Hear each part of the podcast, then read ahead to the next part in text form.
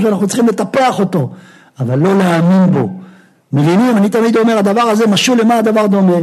לאדם שיש לו דלקת גרון, הוא הולך לרופא, הרופא אומר לו לקחת אוגמנטין, שזה יעזור לו לדלקת גרון. עכשיו, יהודי מאמין באמונה שלמה, כן? לקח את האוגמנטין, מה עזר לו? האוגמנטין עזר לו.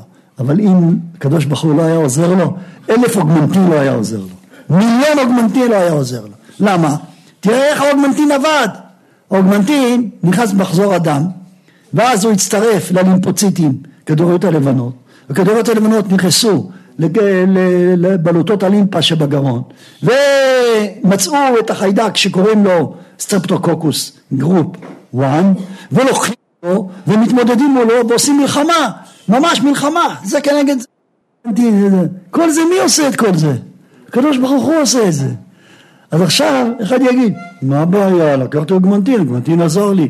בטח שאתה צריך לקחת אוגמנטין, הקדוש ברוך הוא לא יעשה לך ניסים ונפלאות. הקדוש ברוך הוא אומר לך לא לסמוך על הנס. אבל אם לקחת את אוגמנטין, אתה צריך לדעת שמה שעוזר זה קודש הבריחו, זה השם. לכן אני אומר, נגיד, אנחנו היינו היום, כולנו בני תורה, כולנו תלמידי חכמים, כולנו לומדי תורה. כל עם ישראל חוזר בתשובה, מכירים עכשיו בעבודת השם. כולם לומדים. מה היינו עושים עכשיו? ראש הממשלה, אני הייתי ראש ממשלה עכשיו, ואפי היה שר הביטחון.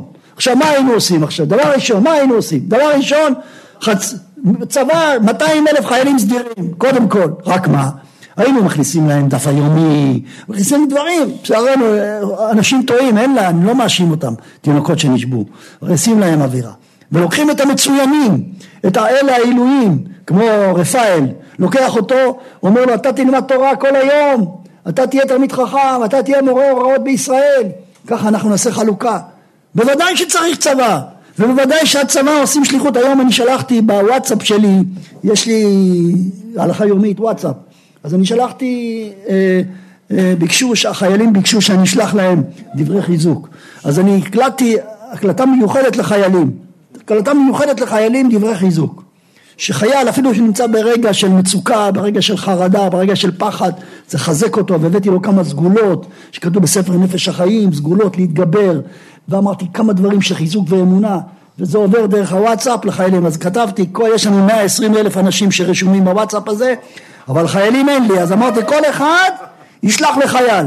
אתה מכיר חייל? תשלח לו. ככה המאמר הזה יגיע לכל 500,000 חיילים שנמצאים עכשיו. יש 500,000 חיילים עם המילואים שפרוסים עכשיו במדינה, בצפון ובדרום. כולם יקבלו את המאמר הזה שאמרתי להם. וכל המטרה היא לחזק אותם. אבל, שם אני חוזר ואומר, ברור כשמש בצהריים שאסור לסמוך על הנס. אסור לסמוך על הנס. יותר מזה, בגמרא כתוב, מי שעובר ליד קיר נטוי, מנקים מזכויותיו. למה? שמחת על הנס. אומר לו הקדוש ברוך הוא, אתה שמחת על הנס שלא ייפול עליך קיר? מורידים לו מהזכויות שלו. אדם שעושה סמוך על הנס, עושה עבירה. אסור לסמוך על הנס. חייבים ללכת בדרך הטבע. היחיד ששמח על הנס היה חזקיהו המלך. אבל אנחנו לא באים, חזקיהו המלך היה בדרגה עצומה מאוד. אמר, דוד המלך אמר, ארדוף אויביי ואשמידיהם, ולא אשוב עד כלותם. זה דוד המלך. דוד המלך היה לו צבא, צבא מיומן מאוד, חזק מאוד, ומתפקד. אבל חזקיהו המלך אמר, תעשה לי טובה, הקדוש ברוך הוא, אני לא נלחם, אני לומד תורה ואתה נלחם בשבילי. אבל השם שמע לו. אבל אוי ואבוי למי שיגיד היום כמו חזקיהו המלך, אנחנו לא רואים לדרגה הזו. אנחנו חייבים לעשות צבא, וחייבים שהצבא יעשה שליחותנו, שליחות קדושה וחשובה. אבל צריך לדעת שהכוח של הצבא הוא על ידי שאנחנו שומרים מצוות, ואנחנו מתחזקים בעורף. אם אנחנו מתחזקים בעורף, זה נותן כוח לצבא. אמרתי, כן, נפגשתי עם בחורי ישיבות, שבוע שעבר בחורים חזרו ללמוד, כולם חזרו ללמוד. אמרתי להם, אתם חייבים ללמוד היום תענית דיבור, לא ללמוד רגיל. אתה לומד סדרים, עכשיו בכולל שלי קיבלתי תרומה מאישה אחת. תרומה, אישה רצתה לתת תרומה לעזרה לעורף. רצתה לתת תרומה, סכום יפה, 10,000 שקל. אמרתי לה, תשמעי, תעזבי עכשיו, הרבה נותנים מתנות בעורף. יש לי משהו אחר לתת לה. עצה טובה, מה? את רוצה לחזק את הצבא? תקחי את 10,000 שקל האלה, תלכי לכולל, תגידי כל אברך שלומד, סדר שלם, מ-9 עד 1, רצוף, תענית דיבור, מילה של בטלה לא, מילה אחת של בטלה לא, תקבל עכשיו 50 שקל, נוספת על הסדר הזה. אמרתי, בין 50 ל-70 שקל. 12 אברכים, לומדים בכולל שלי, יקבלו על עצמם תענית דיבור. תקשיבו, מ-9 בבוקר עד 1 תענית דיבור, לימוד ברציפות. אחר כך מ-3 עד 6, 3 שעות תענית דיבור. הוא מקבל, כמה זה 50 שקל? אמרתי לו, אתה יודעת מה עשית ב-50 שקל האלה? פצצת אטום. זה פצצת אטום. אין יותר כוח בעולם מלימוד של אברך עם חברותה בתענית דיבור. אין יותר מי, בעולם אין. והיא עשתה את זה. ממחר אני מתחיל עם האברכים. תענית דיבור. אמרתי שווה לבחורי ישיבות. אתה נמצא עכשיו לומד פה בתוך המסגן, בחדר, כן, כן. אתה לומד, אתה צריך כל הזמן להסתכל על החייל. אתה רואה את החייל? הוא נמצא עכשיו בגשם. הוא ישן על זה, שק שינה. עכשיו, אין לו בסיס, הוא נע ועמד.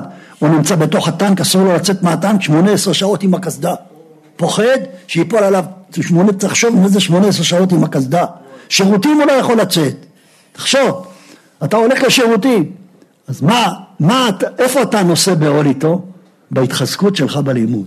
אני מתחזק בלימוד התורה.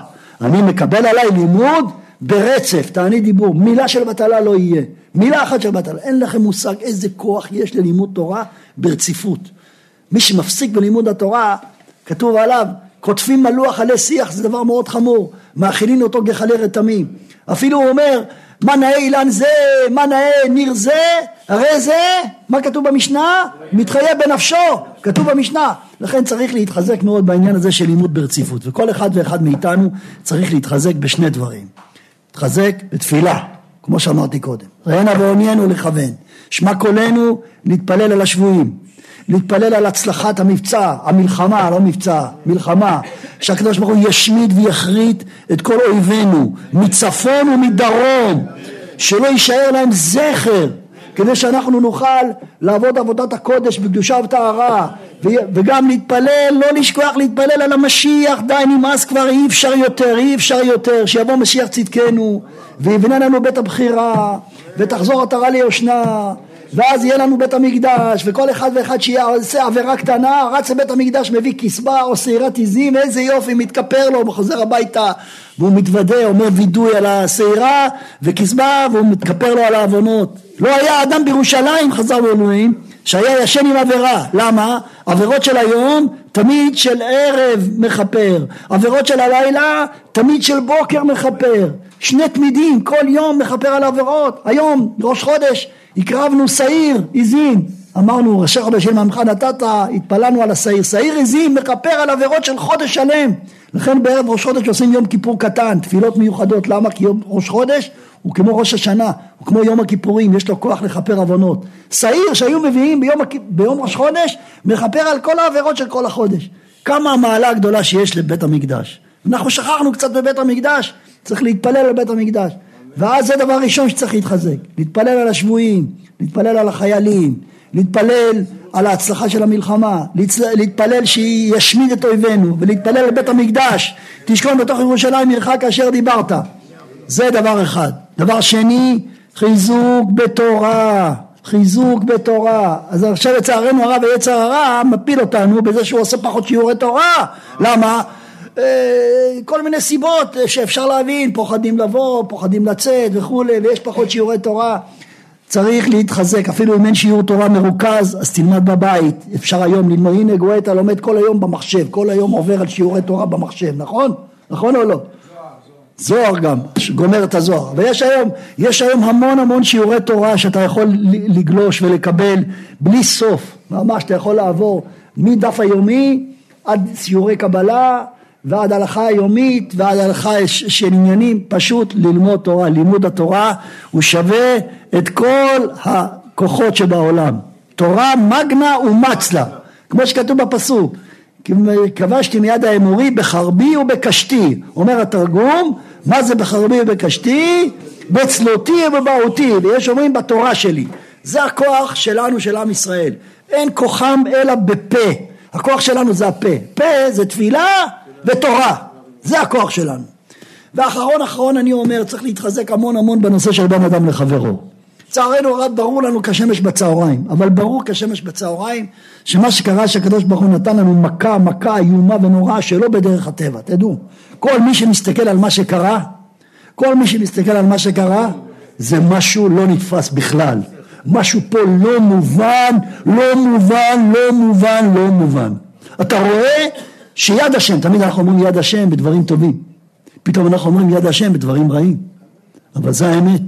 הקדוש ברוך הוא שלח לנו ככה דקירה חזקה, יאללה תתעוררו, כבר, מה אתה ישן? תתחיל לחשוב, מה קורה איתכם? השתגעתם, לקחתם עם והפכתם אותו כיתתיות ומחלוקתיות ומפלגות ואי אפשר לתאר, די עם זה, תצאו מזה כבר. אז מה, תגיד, אני לא אשם, הם אשמים, אני יודע שאומרים את זה, אבל אנחנו צריכים לחזק את עצמנו. אז אני תמיד אומר, אני לא יכול לחזק את צפון תל אביב, עכשיו אני לא יכול, לדבר איתנו, לא רוצים לשמוע, אבל אני יכול להתחזק בדבר אחד, אני לא אדבר לשון הרע, בלי נדר, מקבל עליי לא אדבר לשון הרע, על הסביבה שלי, על המשפחה שלי, על חס וחלילה, צערנו רב אני רואה היום, במיוחד נערים, יש את הבעיה הזו, שיש להם טענות על ההורים, זה לא כמו שאנחנו גדלנו עם ההורים שלנו, שההורים שלנו היו על הראש, עטרת ראשם. היום הילדים הקטנים יש להם טענות, נכון, זה המציאות. היום ההורים הם העבדים של הילדים, אתם יודעים את זה, אני מדבר עם אנשים פה בגילי, בגיל הורים, אתם יודעים מה המצב. וילדים היום, אני שומע, אני מדבר עם נערים, מדבר בתוכניות, גם בבית הוראה, הרבה טענות ומענות, ואני אומר לו, איפה מורה אביך? איש אמו ואביו תיראו, לא יסתור את דבריו, לא ישב במקומו, לא יקרא לו בשמו, וכל הדברים האלה, זה העניין הזה עכשיו. חס וחלילה אומר חפץ רעים, אם אדם מדבר רע על האבא, זה אבון חמור זה, הוא עובר על שני עשים, כבד אביך ואת אמך, איש אמו ואביו תיראו, מלבד זה הוא עובר על 3 לאווים של לשון הרע, ועוד ועוד ועוד. ואם הוא מדבר על תלמיד חכם, את השם אלוקיך תירא, מה חז"ל אומרים על הפסוק את השם אלוקיך תירא? מי יודע? לרבות תלמידי חכמים. לשון הרע, נגיד יש לו טענות עליו, זה את השם אלוקיך תירא? איפה השם אלוקיך תירא? ואיפה כבוד התורה? ולא עבדו קצו חז"ל, לא נחרב בית המקדש אלא שביזו תלמידי חכמים, כחז"ל אומרים. כל העבירות שהיו, היה אפשר לבלום אותם, את התוצאה. החורבן בית המקדש בפועל, היה על הביזו תלמידי חכמים. כמה צריך להיזהר בזה? ואני בעצמי, כל הזמן אומר לעצמי שצריך להתחזק בעניין הזה. כמה צריך להיזהר בעניין הזה שביזו תלמידי חכמים. ורבותיי, להתחזק בעניין הזה, אנחנו לא מדברים לשון הרע. הלשון הרע זה הכיתתיות. הכיתתיות זה הלשון הרע. זה מביא. חז"ל אומרים על אחאב, דורו של אחאב, היו כולם עובדי עבודה זרה. היו עובדים למלחמה ונופלים חללים. הפלא ופלא. איך יכול להיות? פה עובדים עבודה זרה, חזרו כל החיילים מהמבצעים, בלי הרוגים. ואילו דורו של דוד המלך, נופלים שדודים. אומרים חז"ל, לפי שלא היה בהם דלתורים, לא היו מדברים לשון הרע. ראיה, הנה ראיה. דוד המלך היה מתחתן שאול. כן, ברח, שאול הייתה לו מראה שחורה, והייתה לו תחושת רדיפה מדוד, וביקש להרוג אותו, כן, סבל, שאול סבל, אבל העם עזר לו, כל מקום שהיה מתחבא דוד, הנה, רצים אומרים לו. לעומת זאת, אחאב גזר להמית את כל נביאי האמת, ובא עובדיה הנביא, ולקח 100 נביאים, והחביא אותם בשתי מערות, וקלקל אותם, נתן להם מזון, כתוב שהוא עשה את זה בדרך נס, או שהוא לקח איזה הלוואה מיורם, כולם יודעים מה שכתוב על זה. ובכן רבותיי, תקשיבו, השכנים ראו שהוא מחביא את הנביאים, וכל השכנים האלה היו שייכים לאחאב, למפלגה של אחאב, הם לא היו דתיים כמו עובדיה הנביא, אבל הם שתקו, אמרו אני לא מדבר, ככה אמר, אני לא מדבר. אז באותו רגע שאתה לא מדבר, אפילו שעובד עבודה זרה, אז כשיוצא למלחמה, יש לו מי שמלמד עליו זכות, והוא מנצח במלחמה, והוא לא נפגע במלחמה, אשר עבירות של עבודה זרה. ממש ככה, הנה, זה מה שכתוב בחז"ל. וכאן הדבר שאנחנו צריכים להתחזק. אני אומר שוב, אני אספר לכם, אני יודע שזה ירגיז אתכם, אבל תשמרו את זה בלב. אני ראיתי סרטון שהסריטו ביום כיפור, אבל חילונים, טוב, מה היה? אולי גוי נגיד את זה, אז אלה שבאו לפוצץ את התפילה בדיזנגוף. אז ראו שם, קודם כל נגיד, היו איזה 1,000 מתפללים, 950 חילונים גמורים, אתם יודעים את זה? כל אלה שבאו להתפלל הם חילונים, המארגנים זה קבוצה שנקראת ראש יהודי, זה גרעין תורני בתל אביב, והם מארגנים להם את זה. טוב, בסדר, אבל כל המתפללים הם חילונים. טוב, אפלה ופלה, טוב. ואז רואים איזה אחד עם כיפה סרוגה, עם טלית, ובא איזה אחד, השם יחזיר אותו בתשובה, אני לא בא אליו בטענות, יחזיר אותו בתשובה. והוא מושך לו את הטלית ככה, פי, ככה מעליו. מה היית עושה אתה אם הוא מושך לך הטלית? יאללה, לך לכל הרוחות, יחתיכת זבל היית אומר, הוא נותן לו שתי סתירות על הפנים. אתה לא מתבייש? מה אתה עושה לי? היית רואה איך הוא ענה לו, הבחור הצדיק הזה. לא מתאים, היום יום כיפור, היום יום כיפור, לא יפה, תן לנו להתפלל. ככה הוא מדבר איתו. הוא אומר, תראה איזה הרב שמואל אליהו, ראיתם אותו הרב שמואל אליהו, כמה הוא בדרכי נועם ליישב את ההדורים. כל הזמן מדבר, יש לו תוכנית בגלי ישראל, ביום חמישי בלילה, בין 10 ל-12. אני חוזר מהשיעור באלעד, בדיוק ב-10 אני גומר, ואז אני שומע את התוכנית שלו. אני שומע אותו קצת. הרב מרדכי אליהו, שמואל אליהו, בין 10 ל-12 גלי ישראל. והוא מדבר על המצב, כל הזמן הוא מעניק את הרואה אהבת ישראל, באמת, מיוחד במינו. אני באמת מוכר, דברי שבח, נגיד דברי שבח. ואם היו כמה כאלה, אני אומר לכם, לא היה קורה כלום. אני אומר לכם, אם היו כולם כמוהו, לא היה קורה לנו כלום. זה ברור. אתם רואים פה שהקדוש ברוך הוא שלח לנו את העיתות, בגלל העניין. עכשיו אתם תאמרו, מה אתה רוצה ממני? אין דבר כזה. עם ישראל הוא ביחד. כל ישראל ערבים זה לזה. לא יעזור כלום, אנחנו לא יכולים להגיד הוא והוא והוא. אין דבר כזה. יש לנו עוד כלל. כיוון שניתן רשות למשחית להשחית, אינו מבדיל בין צדיק ובין רשע. באופקים, 5, רוב הנהרגים באופקים יהודים יראי שמיים. היה ברית מילה. שמעת של ברית מילה באופקים. הסבא הגיע במיוחד, מחוץ לעיר, להיות בשבת בברית עם הנכד שלו. כן. נהרג, והבן שלו, אח של האימא של היולדת, והנכד, 3 יראי שמיים, צדיקים, צריך לעשות מצוות ברית מילה, עשו את הברית בלי הסנדק, לא רצו להגיד לאימא שלא תבכה, אז עשו את הברית בשקט ככה, המוהל סיפר את כל זה, המוהל יראי שמיים, במסירות נפש הלך לעשות את הברית, כל זה, זה ממש מה שחז"ל אמרו, כיוון שניתן רשות למשחית להשחית, אינו מבדיל בין צדיק בן רשע, אתם יודעים, השואה נהרגו מיליוני יהודים במסירות נפש, אבל לא היה הבדל. צדיקים יסוד עולם, נהרגו על קידוש השם. רק לתאר איך שנהרג רבי חנן וסרמן, ראש ישיבת רדין, ישיבה של החפץ חיים, הוא היה ראש ישיבה של החפץ חיים, החפץ חיים נפטר בתרצ"ג, הוא נשאר אחריו, איך שהוא נהרג בברנוביץ', בגיא הריגה, והוא אמר שיחת מוסר מיוחדת לפני ההריגה, שזה קורבן ציבור. הוא אמר, הם הולכים להיות קורבן ציבור, ואסור שתהיה מחשבת פיגול. מה זה מחשבת פיגול? מי שמקריב קורבן, אסור שיהיה מחשבה זרה. אז אם יש מחשבה זרה, בזמן ההריגה, אז הקורבן ילך לאיבדון, אז הוא חיזק את כל הבחורים, שיהיה קורבן לשם השמיים. איזה דרגה של צדיקים. ככה הם נהרגו. מה? הם נהרגו בגלל מעשיהם? הם נהרגו בגלל שזה גדר של משחית, יש משחית, עכשיו יש משחית, חס וחלילה, השם יעזור שלא יהיה דבר כזה לעולם, אני אופטימי, מה שהיה לא יהיה יותר, מכאן ואילך רק דברים טובים יהיה, באמת, יהיה רק דברים טובים, שבוע שעבר היה איזה רב אחד, התחיל להפחיד את האנשים, התקשרה אל האישה ביום שישי בתוכנית, אמרה, יש איזה רב אחד, אומר, התחיל להגיד פסוקים של גוג ומגוג, שכל הגברים ימותו וכל מיני דברים. אז אני קודם כל אגיד תשובה נכונה מאוד. שמעתי הרב קוק, שהוא אמר שבוע שעבר, יהודי גדול, אדם גדול. אז הוא אמר, מי שמדבר על מה שיהיה בגוג ומגוג, הוא חייב שיהיה לו או נביא או בעל רוח הקודש. ואין לנו בדורנו לא נביא ולא רוח הקודש. אז לכן מי שמדבר זה פשוט לא אחראי.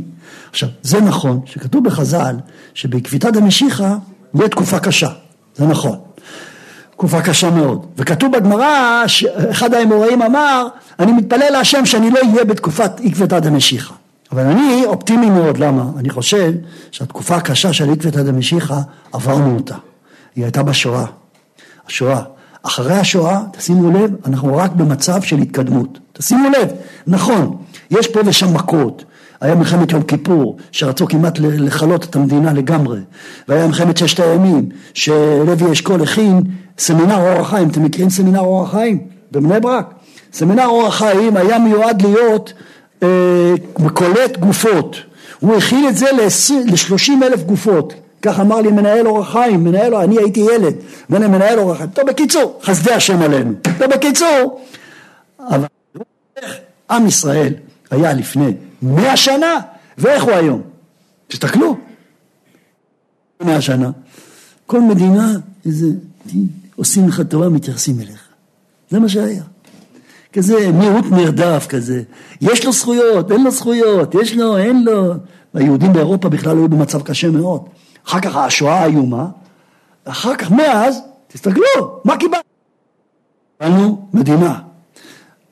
שלא בדרך הטבע, ממש שלא בדרך הטבע. מי שקורא, מישהו הראה לי, סופר בעיתון משפחה, הראה לי מסמכים של הפנטגון. המסמכים של הפנטגון היו אחרי הכרזת העצמאות של בן גוריון, היו המסמכים אומרים ככה, המדינה לא תחזיק מעמד. בעוד חצי שנה המדינה מתפרקת לחלוטין. זה היה המסמכים של הפנטגון, הניתוח שלהם על המדינה, מה שהולך להיות. זה היה פשוט, אין סיכוי. היא מוקפת אויבים, ערבים, מדינה בהקמה, בלי תנאים, בלי צבא, אין מטוסים, היו שני מטוסים, מאסטר שמיט, שהרכיבו אותם בצ'כיה, וכל מיני חלקים של אלי אקספרס.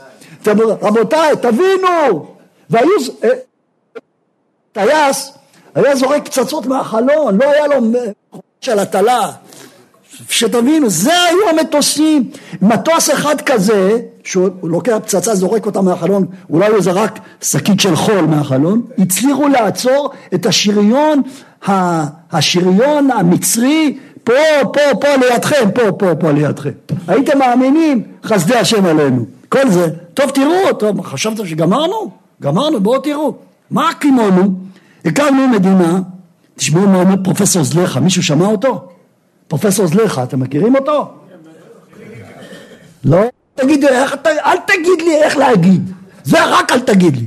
השם שלו האמיתי זה זלחה, השם העיראקי האמיתי זה זלחה, ככה קוראים את זה. טוב, ובכן, אתם מכירים פרופסור זלחה? כן, טוב. הוא מומחה גדול לכלכלה, בינלאומי, ותשמעו אותו מה הוא מדבר. אבל ההבדל בין, אני לא רוצה עכשיו שתגנס שוב פעם המחלוקת. הוא אומר שמדינת ישראל נמצאת במצב כלכלי אוטופי, הרבה יותר טוב מהרבה מאוד. הגענו למצב אדיר מבחינה כלכלה. טוב, כל זה מי נתן? מה? 10 שנים, הקדוש ברוך הוא נתן לנו מתנה. נתן לנו שדות גז טבעי, ששווים מעל $200 מיליארד. עוד היד נטויה. זה הערכה היום, אומרים היום שזה יותר. תגידו לי, למה קיבלנו את זה מתנה? מישהו חושב שזה בגלל הכישרון שלו? קיבלנו $200 מיליארד מהקדוש ברוך הוא? מה אתם חושבים? זה בגלל הכישרון שלנו? זה בגלל כוחי ועוצם ידי? כמו שקיבלנו, יכולנו גם לא לקבל. אתם יודעים, מציאה, או שאתה מוצא או שאתה לא מוצא. למה השם נתן לנו אותה?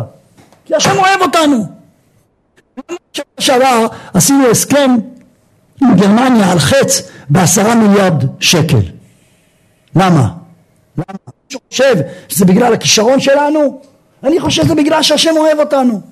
ואתם יודעים היום, מי שיודע קצת בעניין היסטוריה, יודע שמלחמות מנצחים עם דבר אחד. אתם יודעים עם מה? עם כסף. אתם ידעתם את זה או לא? כסף.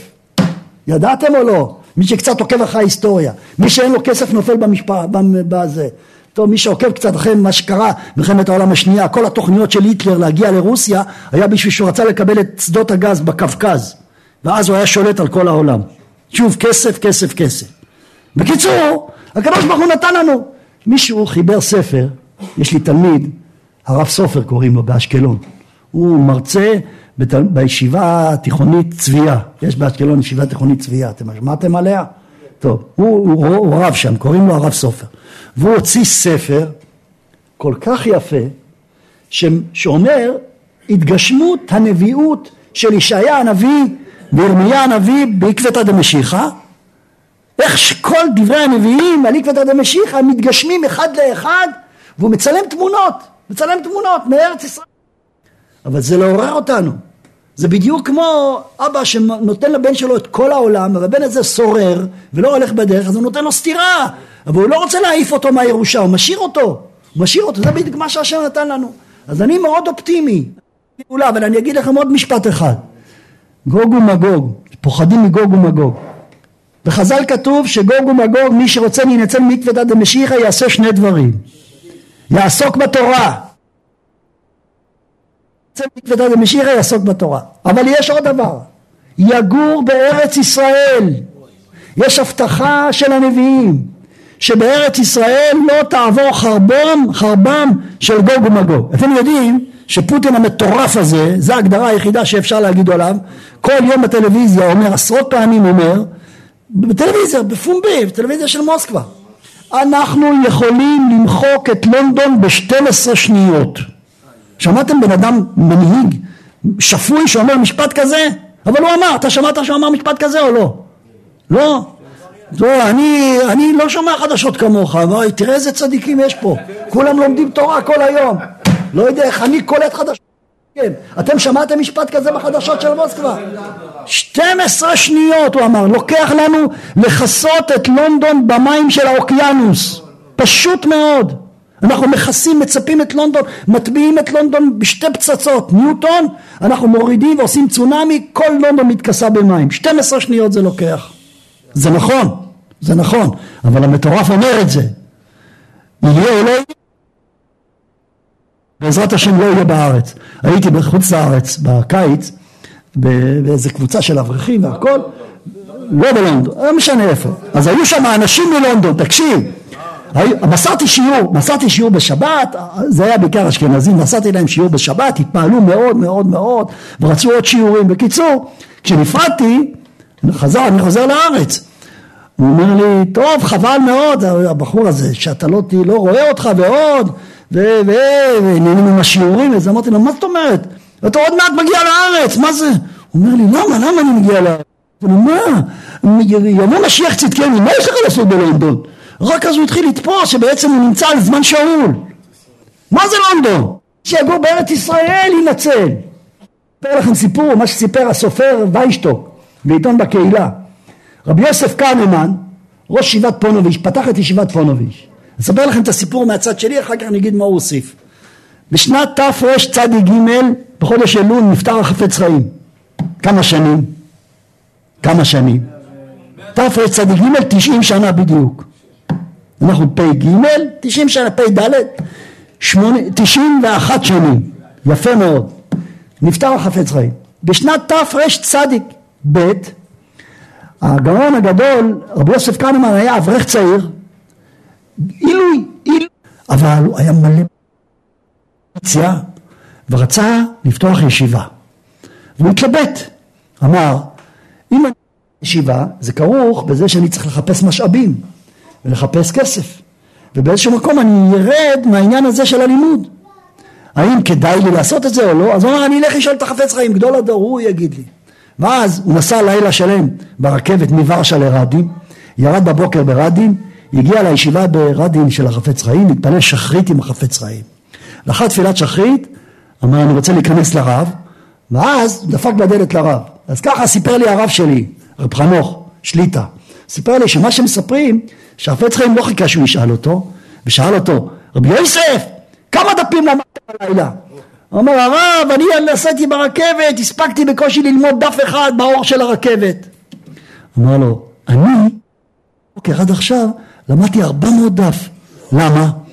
תשמע טוב, יש לי 400 בחורים בישיבה, כל אחד הספיק דף, אז אני למדתי 400 דף. אז הוא קיבל תשובה לשאלה שלו. הוא הבין שצריך לפתוח את הישיבה. טוב, עד עכשיו זה הסיפור שאני יודע מהרב שלי. מכאן ואילך אני מספר לכם את ההמשך של ספר הסופר ויינשטוק. ואז הוא אמר לו, טוב, אז איפה לפתוח את הישיבה? אמר לו, תפתח בארץ ישראל, שם תהיה לך הצלחה. אתם יודעים, בשנת תרצ"ב, כשאתה מדבר על ארץ ישראל, זה כמו שתגיד לפתוח ישיבה בירח. מה היה פה? היה פה אצל לחי, היהודים סבלו, היום קראתי מאמר, כמה היהודים סבלו מערבים וכמה שהאנגלים היו נגד היהודים שהיהודים התחילו. תמיד זה היה כך. זה לא יום. כל יום ערבים היו שוחטים יהודים. כל יום. יש מכתב מהרב קוק, יחד עם הרב משה בלוי, שכותבים לנציב העליון, הנציב של הבריטים, ומתארים לו את המצב, שהם כותבים לו שבראש פינה נהרגו 5, ופה נהרגו 7, ופה נהרגו, סתם ככה, והשוטרים לא עושים כלום, ובקושי הם בכוונה מאחרים לבוא, ולא עוזרים. זה היה המצב בארץ ישראל. לא היה כלום. עוני מחריד. פשוט כלום. אומר לו, החפץ חיים יותר. ואז הוא ציין לו את הפסוק. בהר ציון תהיה פלטה והיה קודש. הוא לא שמע, לא? הוא פתח את הישיבה. בשנת תרצ"ג פתח ישיבה בפונוביץ', ישיבה 1,000 בחורים. כל 1,000 האלה נהרגו בשואה.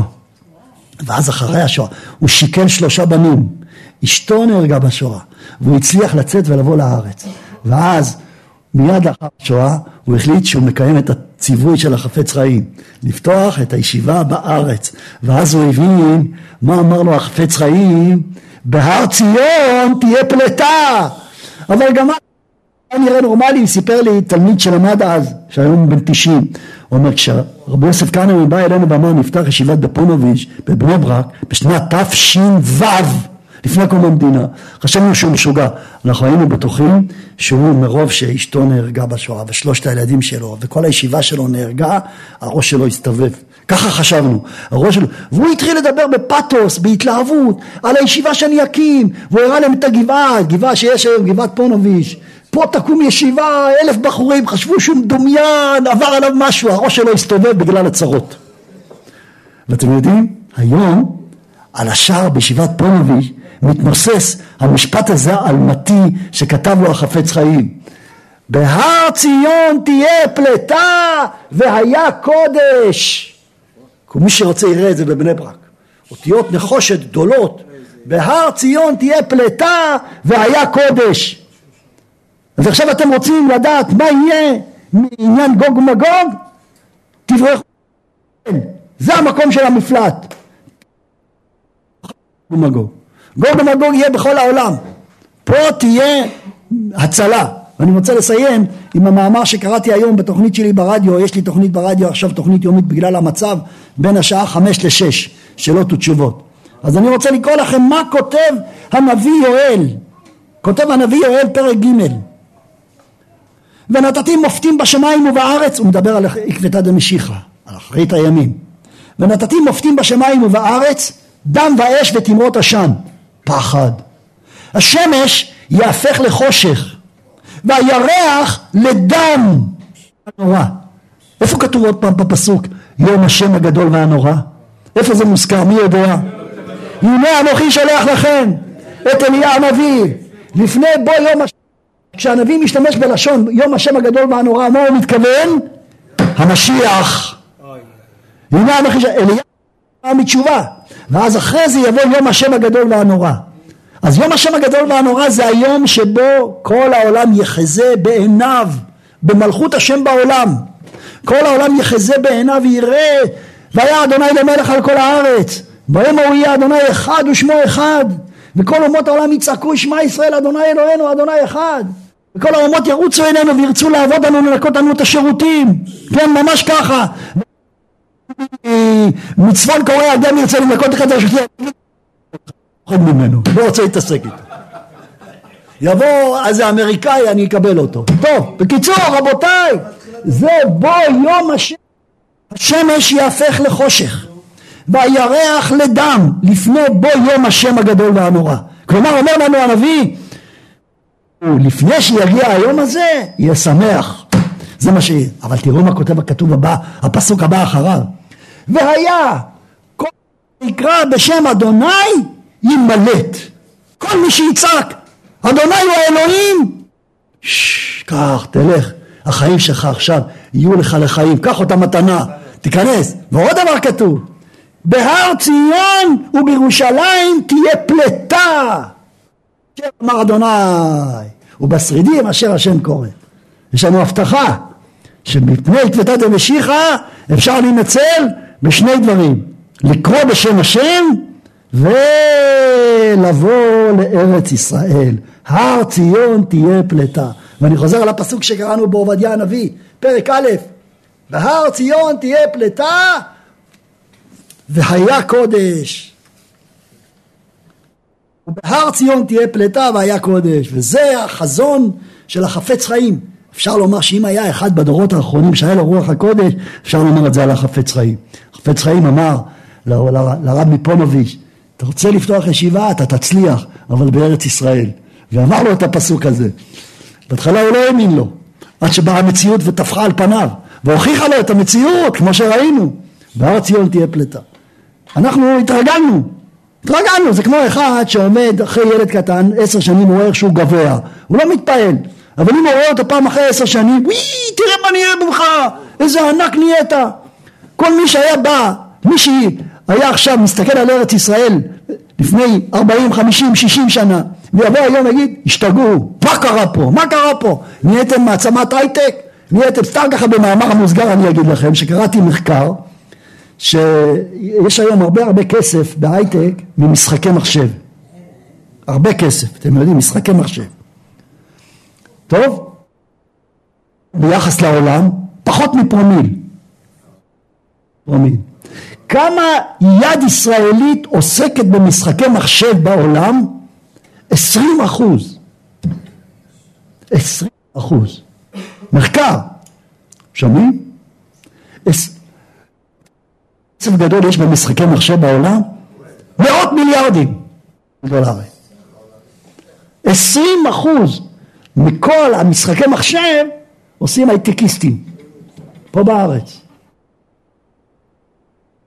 אני תמיד אמרתי, מי צריך חקלאות? חקלאות? זה לואו-טק, לא נעשה עבודה שמביאה באמת כסף. אבל רבותיי, קצת אמונה, זה לא בא בכלל. 100% שכל דבר קורה מאיתו יתברך. כל זה השם נתן לנו מתנה. כל זה מתנה. אז אנחנו צריכים להיות אופטימיים. בעזרת השם אופטימיים, אני בטוח ב100% שפנינו לעתיד טוב ומזהיר הרבה יותר. קיבלנו מכה, המטרה של המכה לעורר אותנו בשני דברים. א', אחווה, שלום ורעות בינינו. כל אחד יעשה מה שהוא יכול. ותפסיקו להאשים את האחרים. אני מתחיל בעצמי. דבר שני, לבטל את היצר הרע והקליפה של הסטרא אחרא, של כוחי ועוצם ידי עשה לי את החיל הזה. בעזרת השם יהיה לנו את שני הדברים, אף אחד לא יוכל לנו. אף אחד. ובעזרת השם נעשה ונצליח. אז עכשיו נתחיל ללמוד. עד עכשיו לא למדנו. עכשיו נתחיל ללמוד. ללמוד? כן.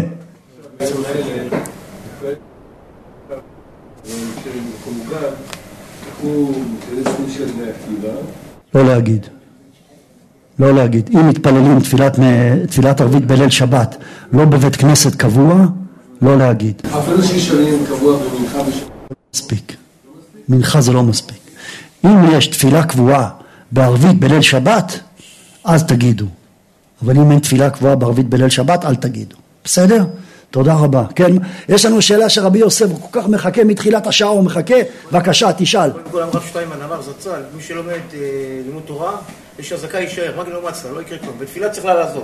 עכשיו השאלה שלי, מה עושה בזמן התפילה, אם בזמן הזכות, הוא יכול ללכת מהתפילה לממ"ד? טוב, בסדר. הבנתם את השאלה. מה יש אם יש הזכה באמצע תפילת 18? אז התשובה מאוד פשוטה, אם יש הזכה באמצע 18, ירוץ לממ"ד, ירוץ למקום בטוח, ואפילו אם צריך לשכב שישכב, אם אין לו מקום בטוח הוא רוצה לשכב שישכב, ואם הוא שעה כדי לגמור את כולה, חוזר לראש. מה זה שעה כדי לגמור את כולה? תפילת 18 בדרך כלל אצלי אורכת 5.5 דקות. אז אם למשל אני נמצא עכשיו בתפילה, תשכון בתוך ירושלים ירחה, ויצאתי להפסקה יותר מ5.5 דקות, צריך לחזור לראש. אבל הפתרון הוא פשוט. אדם שנמצא בממד, ימשיך ויאמר איזה פסוק אחד מהתפילה. כל כל שתי דקות יגיד פסוק אחד. אז הוא שומר לעצמו את המקום שהוא לא שוהה כדי ללמוד כולה. מבינים? נגיד, הוא נמצא על הצדיקים, יגיד, על הצדיקים ועל החסידים ועל שארית עמך בית ישראל, ואז יקניהם. יחכה 3 דקות. אם עדיין ממתין 3 דקות, לא, עדיין אין רגיעה, יגיד. ועל פלטת בית סופרים, על גרי הצדק ועלינו. עכשיו יש לו עוד 3 דקות. בצורה כזו, אפילו 15 דקות שלמה, זה לא מהווה הפסק. ככה הוא חוזר. יכול לגמור את הכל, אין בעיה, אבל אני אומר, לא כל אחד מסוגל. מלא אנשים, דחוס, נשים וטף, אין תנאים לכוון. אז אני אומר, אם אין תנאים, זה מה ששאלו אותי, אמרו לי, אין אפשרות להתפלל שם. דחוס מאוד, ואנשים נשים וטף, ולא נעים, לא יכול להתפלל כשכל הצדדים הוא דחוס עם אנשים. אז אני יכול להבין שהוא יכול להגיד רק משפט אחד, כדי שלא יפסיד את התקשורת עם הברכה הקודמת שלו. ואז כשהוא חוזר, הוא חוזר לתחילת הברכה. על הצדיקים ועל החסידים. תיקון בתוך ירושלים עירך כאשר דיברתי. אם הוא נמצא באמצע, חוזר לתחילת הברכה. שאלה יפה מאוד. כן, בבקשה. אם יש שם כמה חבר'ה שלא יעצרו, אני יכול לעבור דרכם? לא, לא שאלה. אז קודם כל אני אעשה סדר. הוא שואל האם מותר לעבור דרך המתפלל. אז אני קודם כל נעשה סדר. מצווה לעבור, קודם כל אדם יכול לעבור דרך המתפלל לצורך מצווה. קל וחומר לא בעניין פיקוח נפש. מה זה צורך מצווה? אביא דוגמה. כהן רוצה ליטול ידיים בשביל לברך נשיאת כפיים. והדרך שלו להגיע לדרך של נטילת ידיים, זה דרך 10 אנשים שמתפללים. לא יחשוב פעמיים, יעבור עליהם. הרב בן ציון, אמרו לי שהרב בן ציון חולק. הרב בן ציון אומר שכהן לא יישא את כפיו, אבל אני מבחילה מכבוד תורתו, הבאתי כמה ראיות וגם מדברי הרב, שבאמת יישא את כפיו ולא יחשוש. יעבור על המתפלל ולא יחשוש ויטול ידיו. ואם הדברים אמורים בנשיאת כפיים שהיא מצווה, על אחת כמה וכמה, פי 10, פי 20, פי 50, כשמדובר בעניין שספק פיקוח נפש. בוודאי שלא יחשוב פעמיים, יעבור על דרך המתפלל ולא יחשוש. כן, בבקשה, עוד שאלה, מי שרצה לשאול, כן. נו. קודם כל, לגבי תאריך פתיחה. טוב. צערנו הרב, השאלות האלה משאלות מדי יום ביומו, אני עונה הרבה שאלות, ועד כדי כך שכל פעם אני עונה לשאלה הזו, אני משתדל מאוד שאשתי לא תשמע, כי אשתי לוקחת את זה ללב מאוד קשה, זה ממש גורם בכי גדול, כל מה שקורה עם הזיהוי של החללים, כמו בלילה היה לי 3 שאלות מחיילים באשדוד, ביום 5 בלילה היה לי 3 שאלות, ביום 6 בבוקר היה לי 2 שאלות, ובכן רבותיי, התשובה היא ככה, אני אעשה סדר, אני אביא לכם דוגמה, אני שאלתי אתמול בלילה, הייתה חיילת תצפיתנית שנהרגה, תצפיתניות כולן נהרגו, מי שיודע, אחת ניצלה בנס, תצפיתניות שנמצאות על הגדר כמעט, אז היא נהרגה והם יושבים 7 באשדוד. כמובן יודעים שהיא נהרגה ביום שבת, במקרה שלה יודעים שהיא נהרגה ביום שבת, הזיהוי שלה היה ביום רביעי. וביום רביעי ניתנה לקבורה, כמדומני 5 קברו אותה. אז רוצה ככה. הם יודעים שהיא נפטרה, נהרגה, נרצחה על קידוש השם ביום שבת. אבל הקבורה הייתה ביום 5, כי נתנו לה אותה רק ביום רביעי, וקברו אותה ביום 5, בליל 5, זה 5. אז זה יוצא ככה. פה אין נפקא מינה של שנה, למה? כי זה רווקה. רווקה אין לה בנים. כל ההבדל של אבלות של שנה זה רק בנים, אתם יודעים, שלא נדע. כל עניין של אבלות של י"ב חודש זה רק לבנים. בנים או בנות, אבא או אמא בדיוק. אז פה מדובר ברווקה. אז זה אמא, אז זה הורים, אחים ואחיות. הורים, אחים ואחיות. אבלות 30 מודדים מהזמן של הקבורה. יודעים שנקברה ביום 5, עושים לה מיום 5, 30 יום, ואז אסור לגזות ציפורניים, כן, שיער, תגלחת, כל הדברים. זה אבלות של 30. גם אסור להשתתף במסיבת מרעים, וכן על זה הדרך. אבל הבעיה, מה עם ההזכרה של 30? אומר הרב, הזכרה של 30 לא עושים ביום 30 של האבלות, אלא ביום 30 של הפטירה. למה? כי בזוהר הקדוש כתוב, שיום 30 לפטירה עושים לו בית דין של מעלה. ולמה אנחנו עושים הזכרה? אנחנו עושים הזכרה כדי לעורר את החיים, כדי שילמדו עליו מליצי יושר, להציל אותו מהבית דין של מעלה. יוצא איפה? שיום 30 של הזכרה שונה מיום 30 של אבלות, שני עניינים שונים.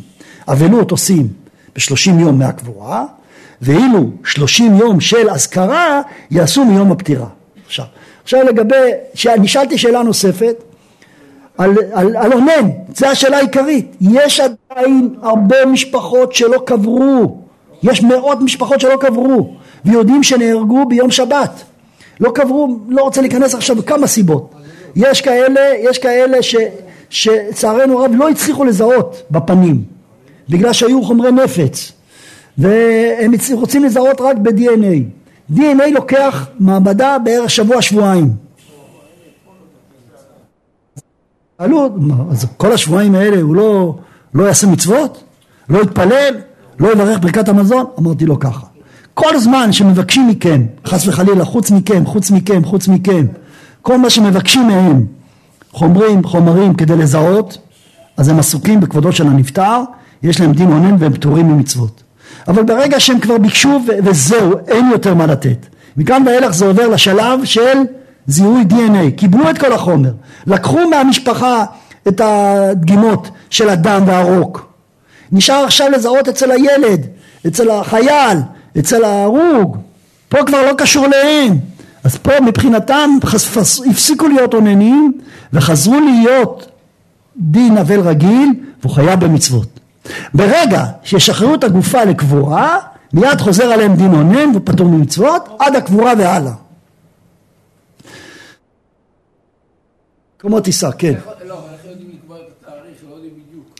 מתי, בערב, בבוקר. טוב, אז טוב, אם לא יודעים תאריך, אז עושים בערך, מה שיודע, אין מה לעשות. אבל לגבי הסעודה של השבעה, הסעודה ביום השביעים מהאבלות. סעודה אלא ההזכרה של שבעה. כן, ברוך אתה ה' אלוהינו מלך העולם, שהכל נהיה בדברו. טוב, שיהיה לנו בשורות טובות, שהקדוש ברוך הוא יראה לנו את ידו הגדולה והארוכה, ובעיקר שכולנו נתחזק באמונה וביטחון בקודש הבריחו, ובעזרת השם נקיים בנו הכתוב, בהר ציון תהיה פלטה.